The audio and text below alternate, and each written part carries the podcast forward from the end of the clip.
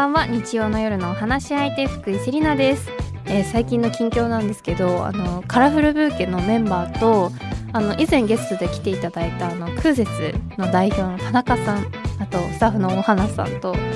あとヘラルボニーのパクさんとあとスージーさんであのメインヘラはあの治らねえから一過せっつってたあの スージーさんにも来ていただいてあのみんなで私の家でお寿司会をしたんですよ。すごいご縁じゃないですか。あのスジさんのあのパートナーさんがお寿司職人さんっていう結構珍しいあのあれなんですけどお寿司を握ってくださるということでわざわざあのいいねてを持ってきてうちでねあのゆりちゃんもねディレクターのゆりちゃんも一緒にみんなでご飯食べて私その日のために1週間前から禁酒してなんかその日を楽しみすぎてマジで。あの1週間前から禁酒したら顎にニキビができるっていう。久々に禁酒したら顎にニキビができるぐらい楽しみにしてたんですけど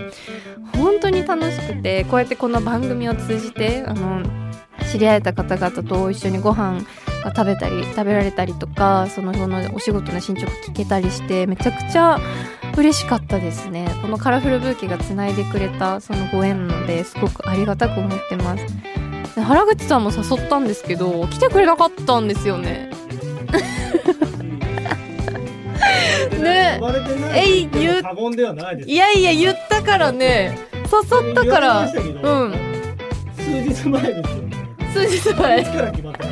それだけちょっ教えてください。あのもはや覚えてないレベルぐらい前。それだけをいつから決まってて僕に教えてくれたのはいつなのかっていうそのタイムラグを知りたい。ね細かい。この人細かい。あ思い出したかのように。あれそういえば言ってないなんか誘ってなかったですねいいじゃないですか。でも言ったんですから。言ったけどそのスケジュールもあるじゃないですか、で4日前とかだったっけ？だよね。いや3日前ぐらいですよ、うん。3日前か3日前ぐらいですよ。え実際空いてました？実際。いや実は相手相手ないですよ。なんだそっか。いやだからだからね原口さんをお招きできなかったからじゃあ新年会だねっていう話をしてたんですよね。はい次回ははい。ぜひよろしくお願いします。今日もよろしくお願いします。さてカラフルブーケでは性別とか年齢とか職業とか一切関係なく普段はなかなか話しにくいこと家族や友達にも相談しにくいこと世の中に対して思っていることなどなどリスナーさん一人一人がお話し相手となって何でもおしゃべりしていきましょうという番組です。そして今日はこの後大ヒットドラマ「サイレントでもサービスが取り上げられて話題に映画映像のバリアフリー化に取り組むパラブラ株式会社の代表山上翔子さんと待ち合わせしております。お楽しみに。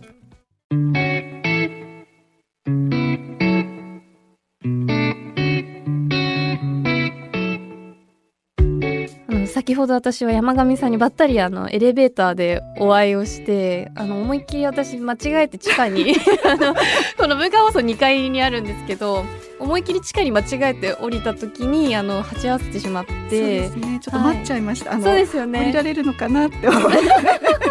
ちょっと見つめ合ってしまい。ああすいませんとか言って、あのこう実はね挨拶をする前に山上さんにお会いをしていたという感じなんですけども、あの今日はよろしくお願いします。お願いします。えー文化放送秋田放送新潟放送をお聞きの皆さんこんばんは福井セリナがお送りしていますカラフルブーケ今夜のお話し相手は映画映像のバリアフリー化に取り組むパラブラ株式会社の代表山上翔子さんです。よろしくお願いいたします。お願いします。では早速山上さんのプロフィールを簡単にご紹介させていただきます、えー神奈川県出身の山上さんです。中学生の時から山形県に通って農業に勤しみ東京農業大学を卒業後沖縄でマングローブの研究員として7年間にわたって活動されますその後2011年に東京へ移り映画映像のバリアフリー化に取り組むパラブラの立ち上げに携わり字幕制作などを担当。2017年からは代表を務めていらっしゃいます。ということであの私これを見た時に マングローブからのえ農業からの映像っていう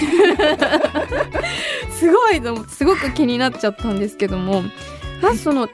学生の頃から山形県まで通って農業をされてたということなんですがこれはちょっと経緯みたいなの 伺ってもいいですかね？いやいやいやもう気になってしょうがなくって。もうはい、生まれも育ちも関東なので、うん全然こう実家が農業やってたとかではないんであすけれどそうもなんですね。たまたまそれこそあの知り合いの方が、まあ、のあの山形県の高畑っていう地域がはい。あの有機農業がすごく盛んな地域で、であの移り住んで、まあ、そちらに農業をやっていたので、私は最初その人に会いに行くのが目的で行き始めたんですけど、やっぱその農業というものの魅力にもうそこで完全に見せられてしまってやっぱこう自分で食べるものを全部自分で作れてしまうっていうその周りの農家さんたちも含めてすごい本当素敵だなというかかっこいいなっていうふうに思って、はい。まあ、そこへの憧れから、まあ、自分もそういうふうにできるようになりたいなって思って会いに行きつつすごいこう夏休みのが始まるたんびにこう遊びに行くはい。っていうのをそれこそ本当中中学生から10年以上えー学生時代もずっと通っていたので,、ははい。い。でお米とかお野菜の作り方なんかを一緒に教えてもらいながら、ははい。いまあ、本当に農家さんからいろんなことを教えていただいた期間だったんですけれども、えはいすごいそんな感じで始まった。ー私 でしただってこう中学生の時なんて言ったら本当もう多分一般の中学生と一緒でもう家帰って学校行ってちょっと友達とワーキャーしてみたいなその頃からもう山形県でご自分で通うっていう選択をされてたっていうことですもんね。そんなでもあのなんでしょうねあのすごい意識をし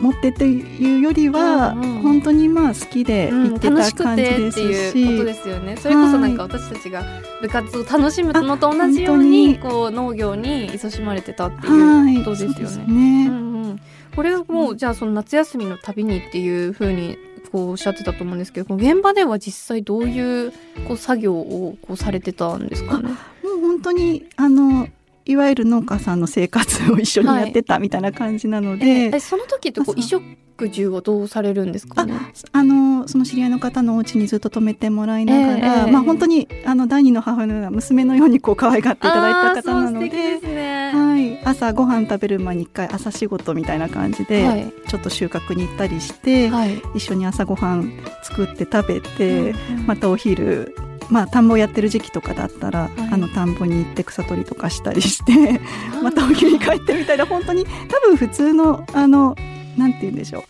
そういう地域にいる方にとっては普通の生活だと思うんですけど、ねやっぱ東京にいるとなかなかそういう機会もなかったので、はい。私にとってはすごい楽しい あの時間だったんですけど。いやーすごく素敵だなと思うのが、私あの新潟県出身で、はい、それこそあの農業がすごく身近にあった暮らしだったんですけど私自身はもう全く農業のことに詳しくないですしあの家族に農家をやっている人もいなくって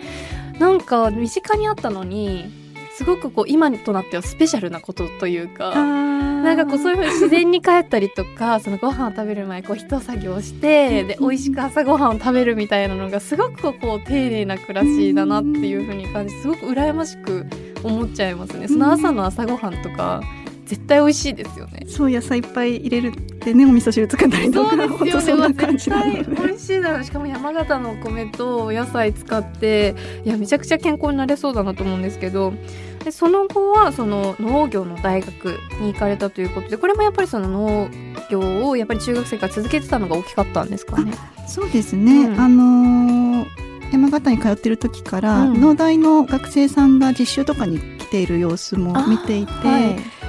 農業を勉強してできる大学ってあるんだっていうのうんうんをそれで知って、はいまあ、自然とあのあそれならちょっと行ってみたいなと思って、うんはいはい、入りました。ちなみにあの農業の大学ってこうどういうことを学ぶんですかね？あ私が行ったのは国際農業開発学科っていう学科だったんですけれども割とその海外とか途上国の農業とかあとまあ環境問題当時結構やっぱりその話が話題になる時期だったんですけれども、とか結構こう海外の事情も含めたあの勉強をする学科だったので。はい、私自身も結構その時にやっぱりマングローブとも出会っていろいろ勉強するようになったんですけれども、うん海外のフィールドに行くっていうことがあの大学生の頃から増えてきた感じですね。なるほど。ありがとうございます、あのその後にやっぱりその沖縄でマングローブの研究員にっていう風になってくるのでどこでマングローブと出会ったんだろうっていうのが私はすごく疑問だったんですけどその農業の大学時代にこうマングローブに出会った。はいそうですね、はい。まあ、大学でもそうですし、うんあのそれこそそれも中学生とか高校生の時だったと思うんですけれどもたまたまあの読んだ小説小説というか本で「緑の冒険」っていう本があったんですけれども、まあ、そのマングローブの植林であの砂漠の緑化というか、まあ、中東の地域ってあのなんて言うんでしょう、まあ、砂漠の地域だではあるんですけれども結構海沿いの地域であればマングローブを使うことでこう緑化ができるんじゃないかっていうことで、植林をしていた方の、まあ、小説があったんですけれども、それを見てやっぱりなんかあの農業の時と一緒だったんですけれどもなんてかっこいいんだっていうふうに思って、うん。はい。でそこからまあその方に会いに行ったりとかマングローブをやってる方々の話を聞くようになって、はいあのすごい面白い分野だなって思って、うんあの興味を持ち始めたっていうのがきっかけです。ああそうだったんですね。いやもう山上さんってめちゃくちゃ行動力いやがいやいや絶対そうだと思います。だって多分私中学生でじゃあ農業にすごく興味があったとか、例えば東京の何かに興味があったってなってもそこまでこう頑張って通おうって思えなかったというか。なんか多分一歩踏み出せない子とかもいやいや遠いしみたいな実際中学生の身だと思っちゃう子とかもいると思うんですよ。でもそうじゃなくってまあもう好きだから行くっていううん。のってすごくすごいことだと思うんですよ。ねあなのでみんな見習おう。いやでも行動してる人がいるんだって思うだけでなんかちょっと動けたりするじゃないでか。ですすね。あでも本当でもやっぱりお金もなかったし、うんうん。うんそれこそ本当青春18切符とかで買はい。える感じだったあのでれをもうフル活用してたんですね。でもない知恵をいっぱい絞ってあれ新潟やるとめっちゃ CM 流れてくるんですよ。青春18切符の。えー電車の中とかすごいあのちゃんと書いてあって詳しく。あそうなんですね。これ使ったらいろんなとこ行けるんだろうなと思いつつ、うんうんうん。あんま使ったことなくってあれをフル活用してたんで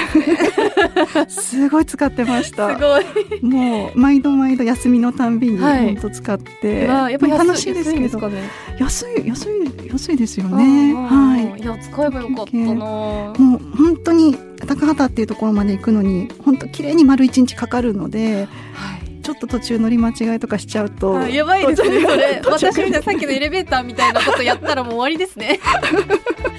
気をつけて乗らないと、はいいやでも丸一日かけてやっぱ通うっていうのも大変だと思うんですけどそのマングローブのその研究をされている方に会いに行ったりとかそういうのをお話を聞きに行ったりっていうのからやっぱりそのマングローブについてまつわるお仕事をしていこうっていうこう気持ちになってきたっていうことですか？そうですね。でももうどちらかというと結構が、まあ、大学生の時なので、あのいろいろフィールドがを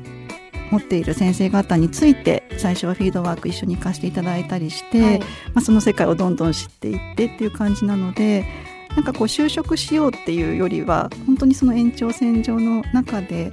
まあ、卒業した後もあのーまあなんか関わっていきたいなっていうことでやってる中でいろいろお仕事をいただくようになって、まあ、最終的にはその沖縄にある NPO の職員っていうことでそこに就職して7年間仕事してたんですけれども、はい。はい。いやそこからこうまた山形に帰って東京から沖縄に移住してっていうのも 結構大変だと思うんですけれどもその沖縄での暮らしってこうどんな感じなんですかね？そうですね、まああのーやっぱもう仕事してる日々なので,、はい。で結構年の半分以上は出張し、まあ、離島に出張したりとか、はい。植林で海外に出張したりっていう時間がもう年の半分ぐらいあはったので、まあ、沖縄本島にあのいる時間と、まあ、そうやって出張してあの、はい。フィールドワークをしている時間とっていうのが半々な感じでしたね。わあそうなんですね、じゃあこう離離島に行ってこうやっぱり沖縄の離島っていうのを想像するとああいいなって。って思うんですけど実際はその植林その暑い中で植林をされている。海外ではそうですね、はい。そういう仕事が多かったんですけれども、うん日本国内だと、まあ、外国人の方の研修あの環境教育とか、ええ。マングローブの研修のコースコーディネートをしていたりとか、はい、出張はなんか本当に離島でそういうこう仕事をしていることが多かったんですけど、えええちなみに私沖縄にあの何度も行ったことがあるんですけど、はい。そのマングローブのあのツアーとかもあってでも、ま、見たことがこうないというかあれマングローブってどこにあったんだろうっていうのを今回すごく考えていて なんか実際マングローブってこう名前もめちゃくちゃ知ってるのにどういうそのなんであの水のところで生きていけるのかとかあ知らないと思って。いやそれがそうですよね。それが面白いところでも。そううん。思ってあれはどうしてるんですか？いやすごいなんなんでなんだろう冷静にっていう。そう普通植物ってあの塩って絶対ダメなはずなのに、はい別にマングローブも塩が好きなわけではなくって、ええあのまあそういう海水でも生きられるように例えば葉っぱ自分の木の中の古い葉っぱに塩を全部溜めて落としてそのことで塩を排出していくっていうような機能とか葉っぱの裏から塩分をこう出すっていう機能を持ってたりとかそういう意味では本当にすごい可能性のある植物というか、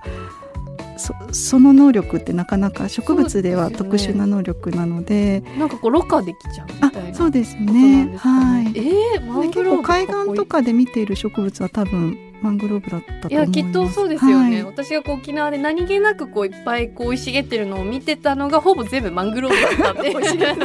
きっとそうですよね。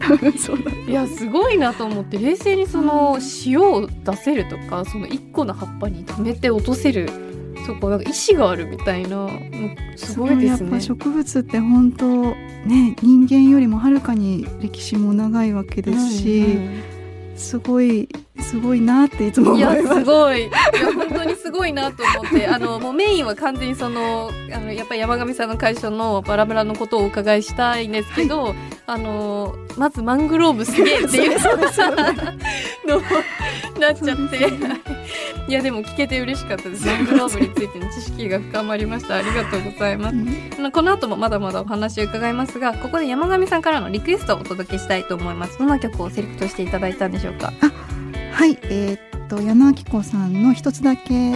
をはい、ありがとうございます。この曲はどんな時に聴く曲なんでしょうか？もうなんでしょう。昔から好きで、うんなんかよく部屋でもかけて いるっていうね。はい。曲でなんかいろんな方とあのコラボしていてうん。はい。それもまた好きでいろんなバージョン聞いてます、ありがとうございます。ではせっかくなので曲紹介お願いします。えーそれでは聞いてください、えー矢野明子さんで一つだけ。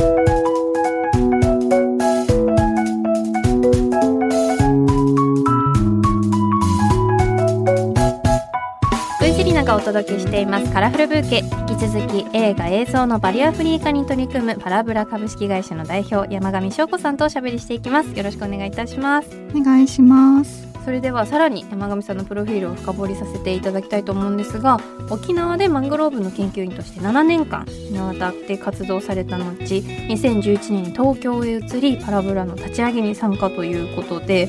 あのすっごく思い切ったあの仰天チェンジぐらいのあのあれだと思うんですけど。そうそうですね。その映画映像の関係の仕事をするきっかけみたいなのは何だったんですかね？あはいあのそうですね。びっくりします おーよってなりますよね。履歴書来たら、おーってなりますよね。いやもともとあのはいあのまあ両親が映画の仕事をしていたっていうこともありまして、はい。そういう意味ではもうなんていう自分のこう育ってきた環境自体は本当に映画のすぐ近くにあって自分自身もすごい映画が好きで,、で学生時代それこそ本当農大時代はあのミニシアターでずっとアルバイトをしていたりしてっていうのであんまりこう自分の中ではすごく大きな変化というよりはやりたかったもう一つのことみたいなはい。位置づけではあったんですけれども、結構やっぱ農業マングローブってすごいそっちに集中してあの仕事をしてきていたので、はい私的にも切り替えとしてはやっぱり大きな切り替えでもあったんですけど、うんうんでも実際そのマングローブのお仕事もすごく集中してやられててじゃあ例えば新しいあのお仕事をもう一つの夢を叶えるようになってもタイミングとか迷うか迷ったりするじゃないですか。この2011年に何があったんですかね？えっ、とそうですねちょっと東京に帰ってこようっていうタイミングがあって、はい。でマングローブの仕事もすごい楽しかったですし、ええあのライフワークとしてやっていきたいなと思っていたので、うんまあ、未だにそういう意味ではななんて言うんでしょう完全にやめてるというよりは、はい。いまあ、いろいろやっぱ勉強はしていくっていう感じで、あのいるんですけれども。やっぱ東京に戻ってくる時に何をしていこうかなっていう時にやっぱり映画のことは常に頭にあったので、はいはい、やりたいなと思ったんですけどどちらかというと私自身は映画を作る側になるというよりは、まあ、鑑賞者としてずっと好きだった部分でもあ、まあ、映画館でもあったので、はい。あのやっぱその時に、まあ、当時結構テレビの方で字幕や音声ガイドが少しずつつくような時期だったんですけれども、あのそこにやっぱり関わっていくっていうその字幕音声ガイドってやっぱりすごい大事な要素だと思ったんですね。なんかこうそれによってどうやってその作品がその人に伝わっていくかがこう変わってくるすごい大事な部分なんだけれどもそれをやっぱり作っていく専門性みたいなところってまだまだ、まあ、これからかなっていうところだったので、はいあのそこにすごくいろんな、まあ、面白さを感じてあの興味を持ち始めたっていうのが最初の関わりですね。ありがとうございます。でそのうち2017年にはその代表に就任をされたということでそのまた転職してそこからさらに代表に就任ってなるとこうプレッシャーみたいなのもあるんじゃないかなというふうに思ったんですけど当時の心境みたいなの覚えてらっしゃいますか？はい、プレッシャー。そうですね、はい。なんかもうひなんて言うんでしょうね。結構やっぱりなかったもう本当にい今のスタッフたちともそうなんですけれどもあの日々試行錯誤しながらみはい。たいな感じなので、ええなんかそれはすごくこう明確なモデルが先にあるわけではなくって自分たちでこうやっていきながらあもっとこうであるべきだよねとかこういう方向にしていきたいねっていうのをなんかこう積み上げていってるような作業だったので、プレッシャーも確かにすごくありますしやっぱり会社にしているので会社として成り立たせていかなきゃっていうのもあったんですけれども、はいどちらかというと日々本当に必死に走っているような、うん 状況でもあったので。目の前のことをクリアしていねくみたいな感じですかもうね。本当に、はい、そっちのことの方がなんか常に頭はいっぱいだったなっていうところはますね。いやなんかリアルだなっていうのすごく感じるんですけど こういろんなこう経営をされてる方とかがやっぱりこの番組来てくださるんですけどすごくこう起業って何も知らないと華やかな風に聞こえるけど本当にこうがむしゃらに突き進んでいく毎日なんだなっていうのをこうたくさん私も教えていただいていてなんかこう勇気をもらえるというか本当に毎回こう勉強になってるんですけども、まあ、改めてそのパラブラがどんな会社なのか会社のコンセプトなどを教えていただけますか？はい、はい。えっとはい先ほども出てきた通りあの映画を見るってなった時に、まあ、例えば視覚障害の方とか聴覚障害の方ってそのまんまだと、まあ、音だけ聞いてるのかあの映像だけ見てるのかっていう状態になってしまうと思うんですけれども、そこにこうつけるあのバリアフリー字幕や音声ガイドっていうものがありまして、まあ、それを作る専門の会社として立ち上がりました。であのまあ、私ももともと映画が好きですしうちのスタッフも割とこう映画出身のスタッフが多いんですけれどもあの映画だけではなくて演劇とかあの音楽イベントとか、まあ、本当にあらゆる文化芸術分野をあのいろんな方にこうあの届けるために、まあ、必要な鑑賞サポートっていう言い方をするんですけれどもそれをあの専門にしている会社になります。ありがとうございますこのパラブラというお名前はこう何かこうコンセプトがあったりとか由来みたいなものがあるんですかね？パラブラはあのスペイン語であの言葉という意味で、うんやっぱりこう人と人をつないだりとか、はいまあ、作品と人をつないでいくっていう時の、まあ、言葉の一つとしてあの字幕や音声ガイドもこう扱っていきたいなっていうことで、はい、この名前になりました。いやすごく素敵な由来だと思います。あのお伺いした話だとその昨年大ヒットしたドラマの「サイレントでも取り上げられたということで、あのサイレントは私はもう毎週爆泣き。本当にもうでもあんなにヒットしたドラマってもうここ最近ないんじゃないかぐらい、ものすごくこうね。はい、ヒットをしていた中でこう取り上げられてたっていうのを聞いて結構こう大興奮しちゃったんですけどそれはなんかこう経緯みたいなのはあったんですか？そうですね、きまあ、あの普通に「サイレントのあの制作スタッフの方からご相談いただいてっていうことではあったんですけれども、やっぱりその背景としてはあの主人公が、まあ、耳が聞こえなくてっていう時に映画館に行ってこう映画を見ようと思う時に、はい、字幕がついてないと見れないってな,、なると邦画って基本的に字幕ついてないと思うので、えー、そうですよね、ね、やっぱり選択の幅がすごくあの限られてしまうっていうところで、はい、まあ、そういうシーンだったんですけれども。はいその時にあの私たちもこう長年やってくる中で字幕音声ガイドを作るだけではなくてそれを提供するようなアプリケーションとか、うん、まあ、情報発信っていうのをやっていまして、はい、そのユディキャストっていうものをあの番組の中でもあの取り上げてくださっていて、えー、まあ、それでこう作品をこう見れる作品を探すみたいなシーンだったと思うんですけれども、はい、えー、はい、それでで出てきてましたね。本当すごいなと思ってなんかこう反響みたいなのってあります？あ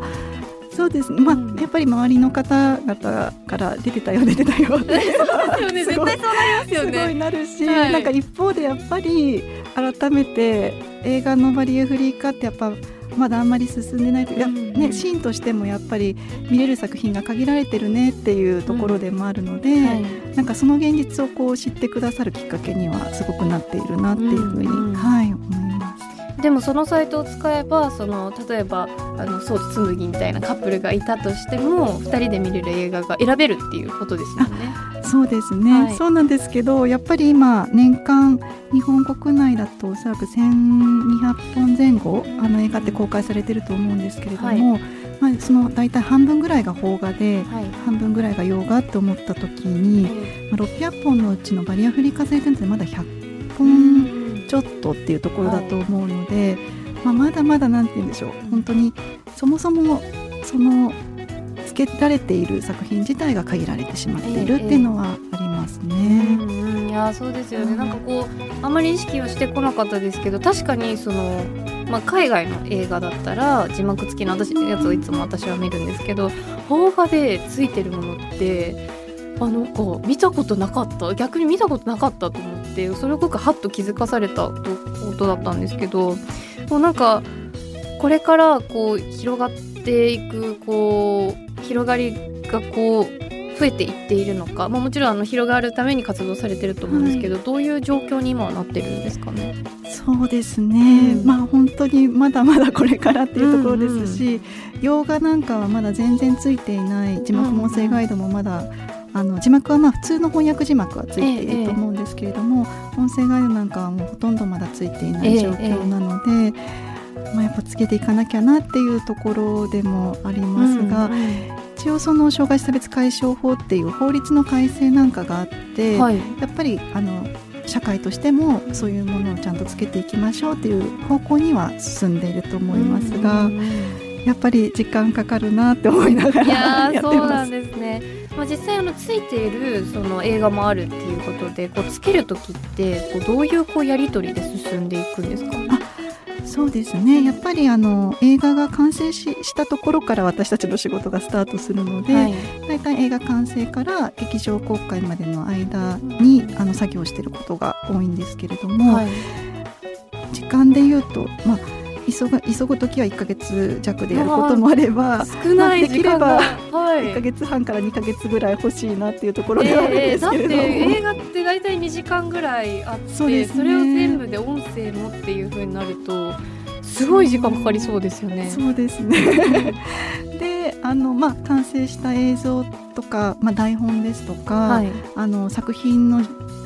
あのなんていうヒントになるというかもう情報はできる限りいろいろ集めた上で、はい、あの制作に取り掛かるんですけれども、うん、字幕も音声ガイドもまずはこう初稿といってある程度こう原稿を制作者たちが書いていって、はい、で必ず私たちがやってるのが途中でモニター検討会っていうのを挟んでから最後仕上げていくんですけれども、えー、そのモニター検討会の時にはあの字幕であれば聴覚障害の当事者の方ですし、うんあの音声ガイドであれば視覚障害の当事者とそれから映画の監督やプロデューサーもお呼びして、はい、皆さん一緒にこうプレビューをしていきながら最終的な中身のブラッシュアップをしていくっていう、はい、工程を踏んで完成させていきます。あなんかこう、はい、まあ、地道な作業になってくるとは思うんですけど、はい、それこそその音のこう字幕だったりとかって人によってこう例えばその擬音の受け取り方とか違かったりとかもするじゃないですか。すごく難しそうだなって思うんですけど、はい。どうなんですかね？あもうまさにうん。やっぱりね聴覚障害って一言で言っても本当に皆さん多様なので、ええ。あの100人いれば多分100通りのあのアイデアが出てくるとはい。思いますし好きな字幕っていうのも違ってくると思うんですけれども、はい。まあ、その中であの、まあ、大きく例えば字幕で言うと中途失調難聴者の方とあのろう者生まれつき聞こえないろう者の方ですと、はい。やっぱり第一言語が違うあうん。の手話なのか日本語なのかっていうこともありますし、はい。聞いた経験があるかどうかでもこう例えば犬の鳴き声って書くのかワンワンって書くのかっていうところでそのぐらいだったら漫画とかで皆さん分かるとあの経験的に知っていたりすると思うんですけれども、はい。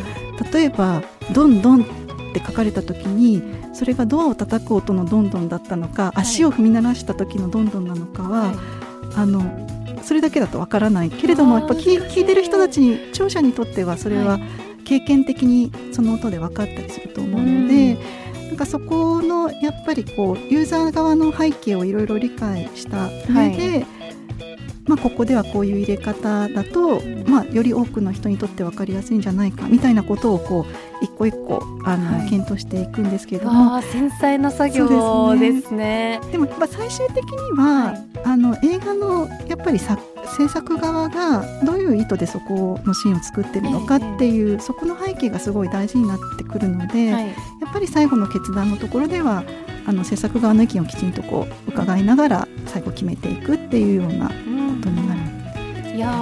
こうそれこそ「サイレントの中でももともと生まれつきその耳が聞こえない両者の方と途中で聞こえなくなったそのそうくんみたいなタイプでなんかこう違うんだみたいなここで対立するシーンがあったりするじゃないですか。やっぱり当事者じゃないので完全にこう気持ちが分からなかった部分はあるんですけどそういう部分なんですねその。感じ方が違ってくるっていうところでそういうところでもこう違いが出てくるんだって思うとこう汲み取るのは難しいというかこう工夫しなきゃいけない部分だなっていうふうに感じますよね。まあやっぱやっぱり映画を皆さん見に来ているので、はい。なんか字幕を読ませるための字幕ではなくって、うん本当にこう空気のような存在になりたいので、あのね、決まった尺の中で端的にあのでもなんかこう前に出過ぎないものを作っていくみたいな、わ でもそれはーすすごいごい。いやめちゃくちゃ繊細です。はい。でもなんか面白いですしね、あの映画好きな人にとっては本当にたまらない仕事だなっていつも思うんですけれども、うんうんすごくやっぱり映画って丁寧に作られているので、それをなんかこう作り手のその思いが垣間見えてくるみたいなところなんかすごく面白い部分だと思いますし、かっこい。いですね。いや面白い。その裏側が聞けて私私も結構映画が好きなので、はい。こうちょっともうちょっと楽しい気持ちというか興奮しちゃうんですけど。いや素敵だと思います。ありがとうございます。この後もまだまだお話伺います。がその前に一曲お送りさせていただきます。生き物係さんで声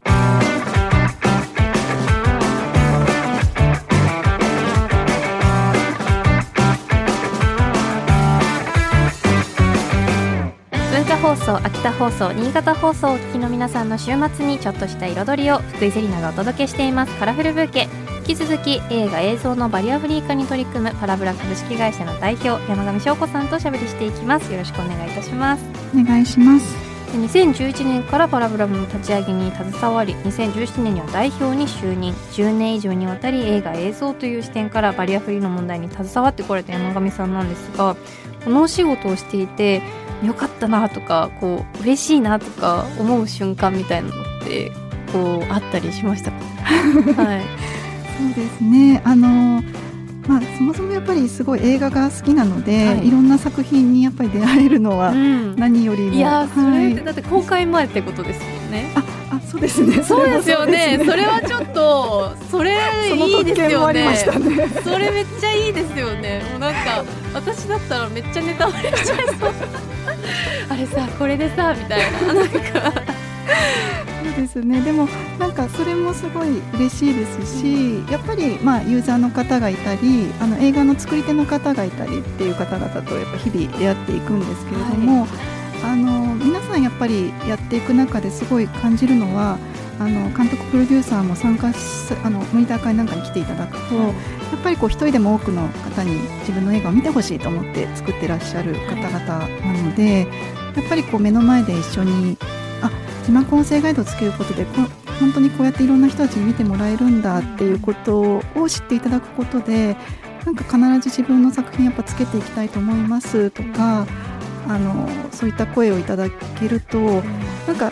っぱりこうそうやって社会って変わっていくんだなっていうふうにも思うので、はい、はい、嬉しい瞬間でもあります。しもちろん、ね、ユーザーの方々からあのつけてくれてありがとうございますみたいなことを言ってくださることもあるんですけれども、まあ、あんまりこう、ね、それこそお礼を言わせたくてやってるというよりは、はい、もう当たり前にしていきたいなっていうことの方が強いので、はい、あの見終わった後に普通にこう一緒にこう感想を話せたりするっていうような時間が取れる時なんかはすごくあの嬉しい瞬間だとはい思います。いやなんかそうやって、まあ、今まで見れてなかったなんかこうじゃあ見てもその何を言ってるか分からなかった映画が内容がこう分かる瞬間って絶対こう嬉しいだろうなっていうのすごく想像できますしなんかどんどん広がっていってほしいなというふうに思うんですけどそのこれまでお仕事されてきた中でこう忘れられない出来事だったりとか印象に残ってることってありますか？そうですね、うん、なんだろう。でも日々ねこうチャレンジをしていくしていくっていうこう忙しい中でだと思うので難しいと思うんですけど、うん、そうですね。例えば私はめちゃくちゃミーハーなのでその例えばその自分が好きな映画をの監督さんとかこれ枝さんとかに出会えたら「は